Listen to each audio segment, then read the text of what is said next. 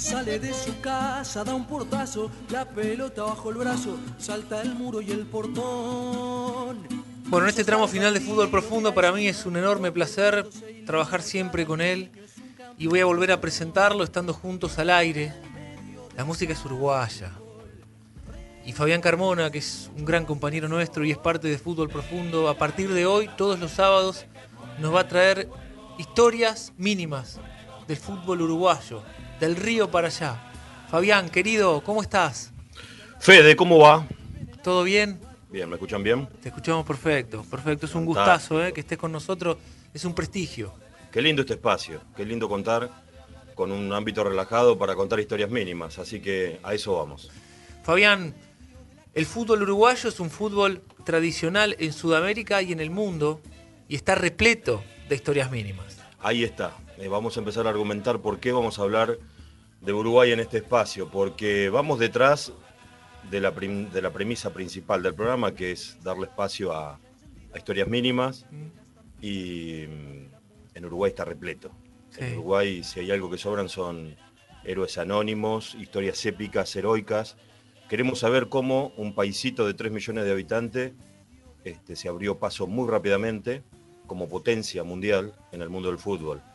Eh, un caso realmente atípico, ¿no? Así que tiene que haber este, historias mínimas importantes para contar con un fútbol con tan poca infraestructura y que con muy pocas herramientas siempre se, se las ingenia para, para dar pelea, ¿no? Sobre todo en los primeros 50 años del siglo XX, este, fue la potencia mundial. Vamos a desarrollar a lo largo de, todos los programas, Fede, este, un poco la historia del, fútbol este, uruguayo, centrándonos en sus héroes anónimos. Pero hoy yo te propongo arrancar por el principio y es contar el origen de cómo llegó el fútbol a Uruguay, si te parece. Sí, me parece muy bien. Empecemos entonces. Bueno, para hablar de cómo arrancó el fútbol en Uruguay, eh, hay que remontarse directamente al origen mismo del fútbol. Vos sabés que el fútbol es inglés, comienza a desarrollarse eh, a mediados del siglo XIX en Inglaterra y el impulso inicial que fue decisivo para la organización del fútbol, ¿no? Acordémonos, primeras reglas recién en 1863. ¿Quién fue quien le dio ese impulso inicial? Fue una mujer. ¿Tenés el nombre? No. La reina Victoria de Inglaterra. Ajá. A ella le debemos el fútbol organizado, entre comillas. ¿Por qué? Porque fue la que entendió que el deporte iba a ser fundamental para templar el carácter de los jóvenes. Entonces permitió la práctica deportiva en los patios de los colegios. Y ahí nacen los primeros deportes colectivos. Básicamente tres. El cricket, el rugby y el fútbol. Entonces tenemos al fútbol comenzando en los patios de los colegios en Inglaterra, pero rápidamente encuentra un envión con la revolución industrial. ¿Por qué? A mediados del siglo XIX y la aparición de las industrias, las primeras fábricas, también aparecen junto a las fábricas los primeros barrios fabriles para darle alojamiento a los obreros. Y así entonces aparece por primera vez la concentración de mucha gente en lugares reducidos. Y ese fútbol incipiente, todavía sin reglas, es como la vía de escape para los obreros que trabajaban seis días a la semana, estaban todo el día metidos en la fábrica, 1850 más o menos, pongámonos en, situación, y el fútbol pasa a ser esa vía de escape. Por eso mismo, en muy poquito tiempo, cada fábrica pasó a tener su propio equipo de fútbol. Todos empezaron a jugar, los mineros, los hombres fabriles, gente del ejército, y quien no lo jugaba, porque quizás no estaba capacitado para hacerlo, iba a mirarlo entonces rápidamente el fútbol comienza a transformarse en Inglaterra este, en algo social, ya cumplía una función social. Y es la revolución industrial la que ayuda a la expansión mundial del fútbol.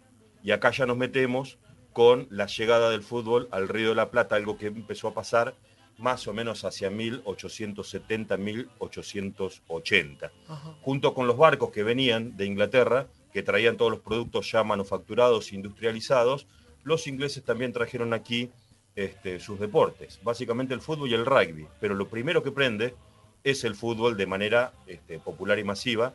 Vamos a llegar a los primeros años del siglo XX ya con este, un equipo de fútbol allá donde hubiera una estación de, de ferrocarril, porque así como el fútbol es hijo de la revolución industrial, en el Río de la Plata es hijo de los ferrocarriles, porque los ingleses que vinieron a hacer las primeras líneas férreas, tanto en Uruguay como en Argentina.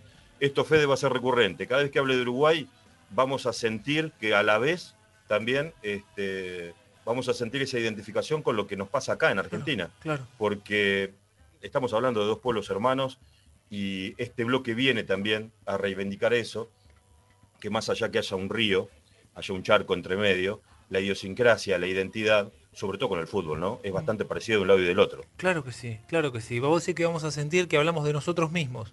Y te vas a dar cuenta que en, mucho, en muchos casos va a pasar eso. Eh, el primer lugar donde se juega el fútbol en Uruguay, 1876, eh, con la llegada de los primeros barcos ingleses que traían en su costado una inscripción que decía The River Plate. Eran los barcos que tenían como destino el Río de la Plata. de, la Plata. de allí el nombre de dos clubes de fútbol, uno de cada lado del charco, claro. en Buenos Aires y en Montevideo, que se llaman hasta el día de hoy River Plate. Mm. Pero bueno, con los primeros barcos llegan también los primeros ingleses y los primeros partidos de fútbol en tierra uruguaya, eh, claro, eran este, los mismos obreros ingleses que venían a trabajar sobre todo en la construcción de la vía férrea, como ya dijimos. Vamos a empezar a graficar esto que estamos contando, Fede, con algunos audios. Y vamos a valernos de la palabra de algunos referentes históricos. Muy bien. De el premio deportivo, por sobre todas las cosas, de Uruguay, de algunos escritores y también algunos historiadores. Bueno vamos al encuentro de Carlitos Muñoz. Carlos Muñoz, el relator número uno del relato futbolero de Uruguay, que se retiró hace un par de años. Y este, vamos a apelar a, un audio con él para irnos directamente a 1876 y los primeros movimientos ¿no? futbolísticos en tierra uruguaya, pero claro, eran obreros ingleses y es la primera vez que el pueblo uruguayo el pueblo montevideano en este caso, toma contacto con este, una treintena de ingleses haciendo malabares con una pelota. Los pibes iban a Punta Carretas para sentirse libres, correr por la costa y juntar mejillones que llevaban orgullosos a sus casas. Una tarde les llamó la atención un grupo de hombres que hacían cosas raras. Eran los ingleses que jugaban al fútbol. Además, era verdaderamente una cosa de locos eso de pasarse las horas dando patadas a la pelota, cosa sin gracia y sin elegancia. Sin embargo, en las tardes de los domingos, los muchachos que iban a Punta Carretas dejaban de saltar por las rocas y juntar mejillones para presenciar el juego de los tíos del manicomio. No podríamos explicar lo que pasó por los muchachos. Lo cierto es que en la noche de ese día, cuando se hallaban en el lecho, no pudieron conciliar el sueño, porque un objeto redondo, cubierto de cuero, se había adueñado de sus corazones. Y lo veían bailar y zigzaguear sobre una alfombra verde por entre millones de piernas de ingleses locos. Los ingleses locos, así le decían a los obreros de los este, barcos que llegaban de Inglaterra que comenzaban a, mostrar el fútbol. Mm. Rápidamente los uruguayos se interesaron por el fútbol y en 1881 se juega el primer partido. Vos fíjate que estamos más o menos en la misma época de lo que cortaba recién Carlos Pepe este, en su relato acerca de la, fundación de la Ciudad de La Plata. Todo pasó entre 1880 y 1910, 1920, tanto de un lado como del otro del Río de la Plata. Primer partido de fútbol en Uruguay, protagonizado por dos clubes fundados por ingleses. Uno el Montevideo Cricket, que fue el primero, además, en introducir el rugby en Uruguay. Hasta el día de hoy sigue jugando Montevideo Cricket and Rugby Club en la primera del rugby uruguayo. Y el Montevideo Rowing fue eh, el primer club en impulsar el remo, que es otro de los deportes que trajeron también los ingleses al Río de la Plata. Entre dos equipos de fútbol, con total, este, o sea, todos los integrantes ingleses, se jugó en 1881 el primer este, partido de fútbol y vamos a otro audio para meternos de lleno en cómo fue aquel evento de 1881. Lo que se llama el primer partido entre clubes en el Uruguay de fútbol se da en 1881. Es un cotejo por desafío entre el Montevideo Cricket y el Montevideo Rowing. Son todos ingleses que juegan. Y esos dos partidos los gana el cricket. hay unas crónicas muy interesantes del Montevideo Cricket, cuentan el partido y cuentan que había una carpa en donde se tomaba el té. Obviamente que el partido terminaría antes de las 5, supongo, para que todo el mundo fuera al 5 o'clock tea, pero muestra la pauta cultural en ese deporte que estaba empezando a firmarse aquí. 1881 primer partido, pero muy a la inglesa, Fede, ¿no? Sí, claro que sí, Fabi. Imagínate una carpa para poder tomar el té a las 5 de la tarde. Sí, sí, imagínatelo hoy, ¿no? Exacto, sí. Han cambiado algunas costumbres. Exactamente. Pero bueno, faltó poquito para que ya se fundara el primer club de fútbol auténticamente uruguayo. Aunque impulsado por un docente inglés que viene a ser, digamos, este, el padre del fútbol en Uruguay, William Leslie Poole, eh, funda el club Albion Fútbol Club. Dos datos. Eh, ¿Fue el primer club uruguayo? Sí, pero todavía integrado por ingleses. El club tuvo, digamos, un, auge inicial, pero después desapareció y se reafilió a la Asociación Uruguaya de Fútbol en el año 78. Y en el año 2017 logra su primer título, después de 117 años de la historia, digamos, del fútbol organizado en Uruguay. Y desde el 2018 compite en la segunda división del fútbol uruguayo, estaba en la segunda B, que es amateur, lo que vendría a ser acá a partir de la primera B metropolitana. Entonces, el club fundador, digamos, el primer club de fútbol del Uruguay, auténticamente uruguayo, el Albion, recién en el año 2019 jugó su primer campeonato profesional. Mirá, qué historia, ¿eh? Actualmente está disputando el campeonato de segunda, que es profesional. Así que eh, un club que viene del siglo XIX está jugando recién ahora su segunda temporada profesional. Mirá vos, y cada tanto en Uruguay suele suceder, Fabi, que algún club muy pequeño da la nota, ¿no? Exactamente, sí. Eso ha pasado sobre todo desde la década del 70 para acá, porque durante 45 o 50 años de profesionalismo en Uruguay dominaron todo. ¿Quiénes? Peñarol y Nacional. Y ahí está. Y vamos al nacimiento de Peñarol y Nacional, que va a ser un poco el cierre de nuestra historia de hoy para poner en contexto el nacimiento del fútbol en Uruguay. Que son dos clubes grandes en el mundo. Peñarol y Nacional. Son los dos campeones del mundo. Y tienen ocho Copas Libertadores entre los dos, Peñarol 5 y Nacional 3. Y tienen seis Copas Intercontinentales, tres cada uno.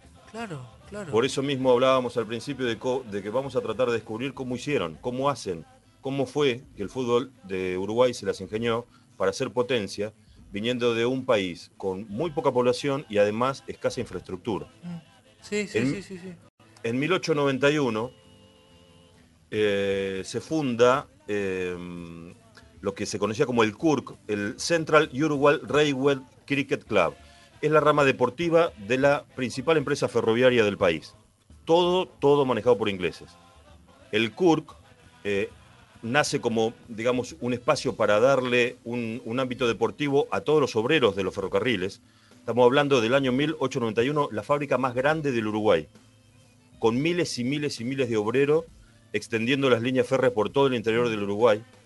Y nace, eh, digamos, esta entidad para darle, digamos, para que los obreros pudieran canalizar sus, este, digamos, este, intereses deportivos.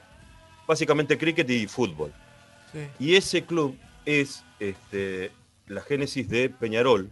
¿Por qué? Porque los talleres ferroviarios estaban en lo que es el barrio Peñarol, Villa Peñarol, a 10 kilómetros, digamos, de, al norte del centro de Montevideo. Un barrio que todavía está, la estación de trenes todavía está, los talleres también. Y entonces el CURC, la sigla de, este, de esta entidad, viene a ser, digamos, este, la primera etapa de lo que después, desde 1913, se conoce como Peñarol.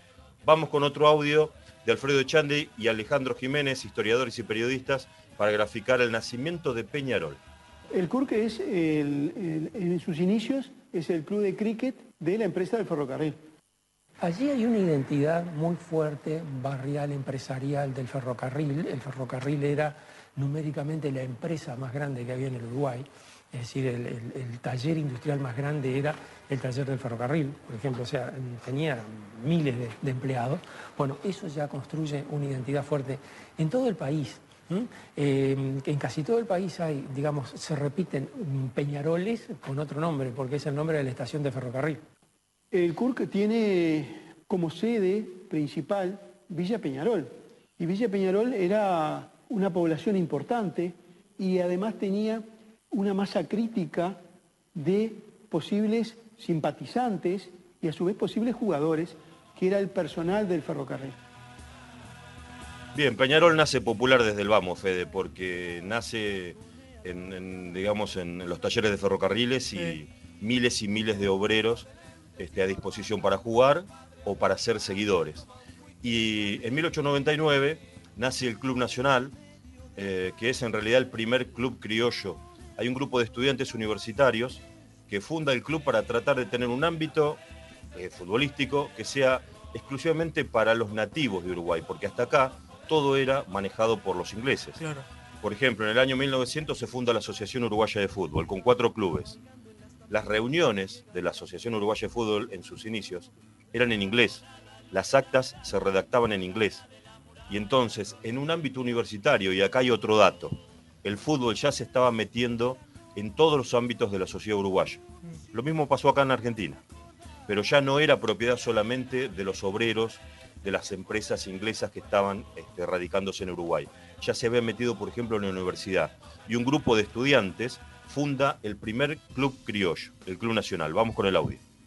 La fusión de dos equipos que en definitiva también rejuntaban a varios. Este, y allí hay una opción muy fuerte que también es un signo identitario importante, que es decir, bueno, un equipo solo de criollos. En aquella época donde había tantos este, nombres ingleses metidos en todos los equipos, bueno, acá solamente el, el, es incluso ponerle Club Nacional. Ahora, esa construcción de identidad muestra que se está mezclando el fútbol con muchas otras dimensiones de la evolución social. Nace en la universidad, es el club de, los estudiantes y después con el tiempo la popularidad, las victorias, los triunfos van haciendo que vaya ingresando más gente. Incluso hay un momento que es clave en la historia de Nacional y que es el año 1911, donde José María Delgado como presidente es el que de alguna manera democratiza a Nacional y permite que integren el equipo personas obreras. El nacimiento de Nacional y junto con el nacimiento nacional Fede, ¿qué nace? La rivalidad. Claro que sí. Porque es instantánea.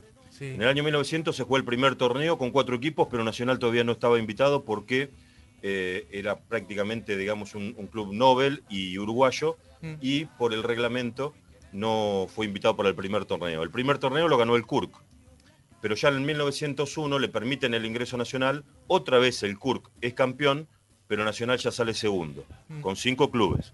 Y ya en 1902 sale campeón nacional. Eh, mira, quiero decir algo, a propósito de clubes con tradición y con mucha historia con la Copa Libertadores en, Sudamérica, como Nacional y Peñarol, estamos ya en terreno de estudiantes y su gente, y nuestro querido amigo y compañero Alfredo Teruggi nos da unos minutos de su espacio para que podamos desarrollar esta columna tuya de historias mínimas del fútbol uruguayo con tranquilidad. Así que va el agradecimiento para el querido Alfredo.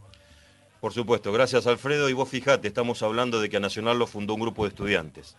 Claro. Este, no sé si te suena, algo pasó aquí también en La Plata. Exactamente que me suena. Este, un grupo de estudiantes universitarios. Por eso te decía de que todo el tiempo vamos a encontrar similitudes en las instituciones que nacieron en Uruguay, se hicieron grandes, ah, siempre hablando de fútbol, por supuesto, y lo que, lo que pasó a la par acá en Argentina y también en la ciudad de La Plata. Mm. Eh, nace la rivalidad rápidamente, Nacional y Peñarol acaparan este, los intereses de la mayoría de la afición y hasta el día de hoy, eh, por ejemplo, es motivo de discusión cuál de los dos tiene más campeonatos. Y por eso te digo que la rivalidad es a todo nivel. hoy, eh, si vas a las estadísticas, Peñarol tiene 50 títulos y Nacional 48. Mm. Pero Peñarol suma cinco títulos que consiguió mientras se llamaba Kurk, es ah. decir, el, club que fundaron los este, ingleses y que después, como digamos los nativos de Montevideo lo hicieron tan propio, eh, sintieron la necesidad de cambiarle el nombre del club y dejó de ser Kurk y pasó a llamarse Peñarol en 1913. Mm. Entonces, los cinco títulos que ganó hasta 1913 Peñarol los de Nacional no los cuentan y dicen que ellos tienen tres títulos más. Así que ahí hay una discusión que será eterna. Eterna. Como todo lo que vayan a, todo lo que vaya a tener que ver con Nacional y Peñarol va a ser una discusión. Exactamente. No se van a poner de acuerdo nunca. Queríamos poner en contexto eh, cómo llega el fútbol a Uruguay. Mm. de a poco vamos a ir este, desandando el camino para el sábado que viene, por ejemplo, vamos a meternos con otra rivalidad y que fue eh, muy fuerte en los primeros 50 años del siglo XX. La rivalidad entre Uruguay y Argentina, que es el clásico más jugado del fútbol mundial. 195 partidos, nunca en el mundo dos seleccionados se han enfrentado tantas veces como Argentina y Uruguay, y ese será nuestro segundo capítulo, como para terminar de poner en contexto la llegada del fútbol a Uruguay y después sí empezarnos a, meter con todas esas historias protagonizadas por héroes anónimos, historias mínimas del fútbol uruguayo, que este, hay cosas riquísimas para contar y que van muy bien con el perfil de este programa, Fede. Hecha la propuesta, nos encontramos el sábado que viene, Fabi. Bien, para despedirme, un audio. Porque hemos hablado de que el fútbol uruguayo nació grande. Sí. Eh, fue campeón olímpico en el 24, cuando todavía no se habían inventado los mundiales. Fue campeón olímpico en el 28, venciendo en la final Argentina. Y fue campeón en 1930 en el primer mundial de fútbol. Ni hablar del maracanazo del 50. Este, para los uruguayos hasta el día de hoy cuentan cuatro títulos mundiales porque le dan validez a aquellas dos medallas de oro en los Juegos Olímpicos de la década del 20. Y vamos a cerrar con un audio del último título oficial que logró em, Uruguay, que fue la Copa de Oro de los Campeones Mundiales que se organizó en 1980. Quizá muchos no lo tengan presente, otros quizá lo recuerden como el Mundialito de Uruguay del 80. Yo tenía nueve años y lo tengo muy, muy presente porque em, se jugó entre el año nuevo del año 80 y los primeros días del 81, y ya estaba, por ejemplo, Maradona mechándose en aquel equipo de Menotti que participó de este torneo. Uruguay le ganó la final a Brasil. ¿Cómo terminó la final? 2 a 1, igual que en el Maracanazo. Cerramos este capítulo inicial de las historias del fútbol uruguayo con el relato de Víctor Hugo Morales para Radio Oriental de Montevideo del segundo gol de Uruguay, el que le dio el título, faltando nada más que 10 minutos, Victorino le da la victoria a Uruguay, relatada por Víctor Hugo Morales, que apenas 40 días después iba a debutar en la radio argentina. En el inicio del campeonato metropolitano del 81, Víctor Hugo cruzaba el charco y se venía definitivamente para relatar aquí en Argentina, en Radio El Mundo inicialmente. Bien, en Radio Oriental, así relataba Víctor Hugo Morales el gol de Victorino para Uruguay campeón del Mundialito. Es un título oficial de FIFA. Los uruguayos lo tienen como un título oficial de FIFA. Con esto, Fede, cerramos este capítulo inicial de Historias Mínimas del Fútbol Uruguayo. Y con esto nos vamos, Fabi, porque ya estamos pasados de tiempo. Gracias, Fabián Carmona. Gracias, Gustavo Rufo, Carlos Cantirán, Charlie Rodríguez, Pancho Ferraro, Carlos Pepe, Tamara Arenillas, que es la locutora que graba las pastillas que ustedes escuchan entre una tanda y otra. Hasta el sábado que viene. Chau. Hay que estar con este equipo uruguayo que sin jugar bien mantiene en esta toda su chance, toda la moral para llegar a la victoria. Uruguay busca en este tiro libre eh, de Brancio Ramos el gol. Viene para Krasowski. ¡Gol! ¡Victorino! ¡Gol!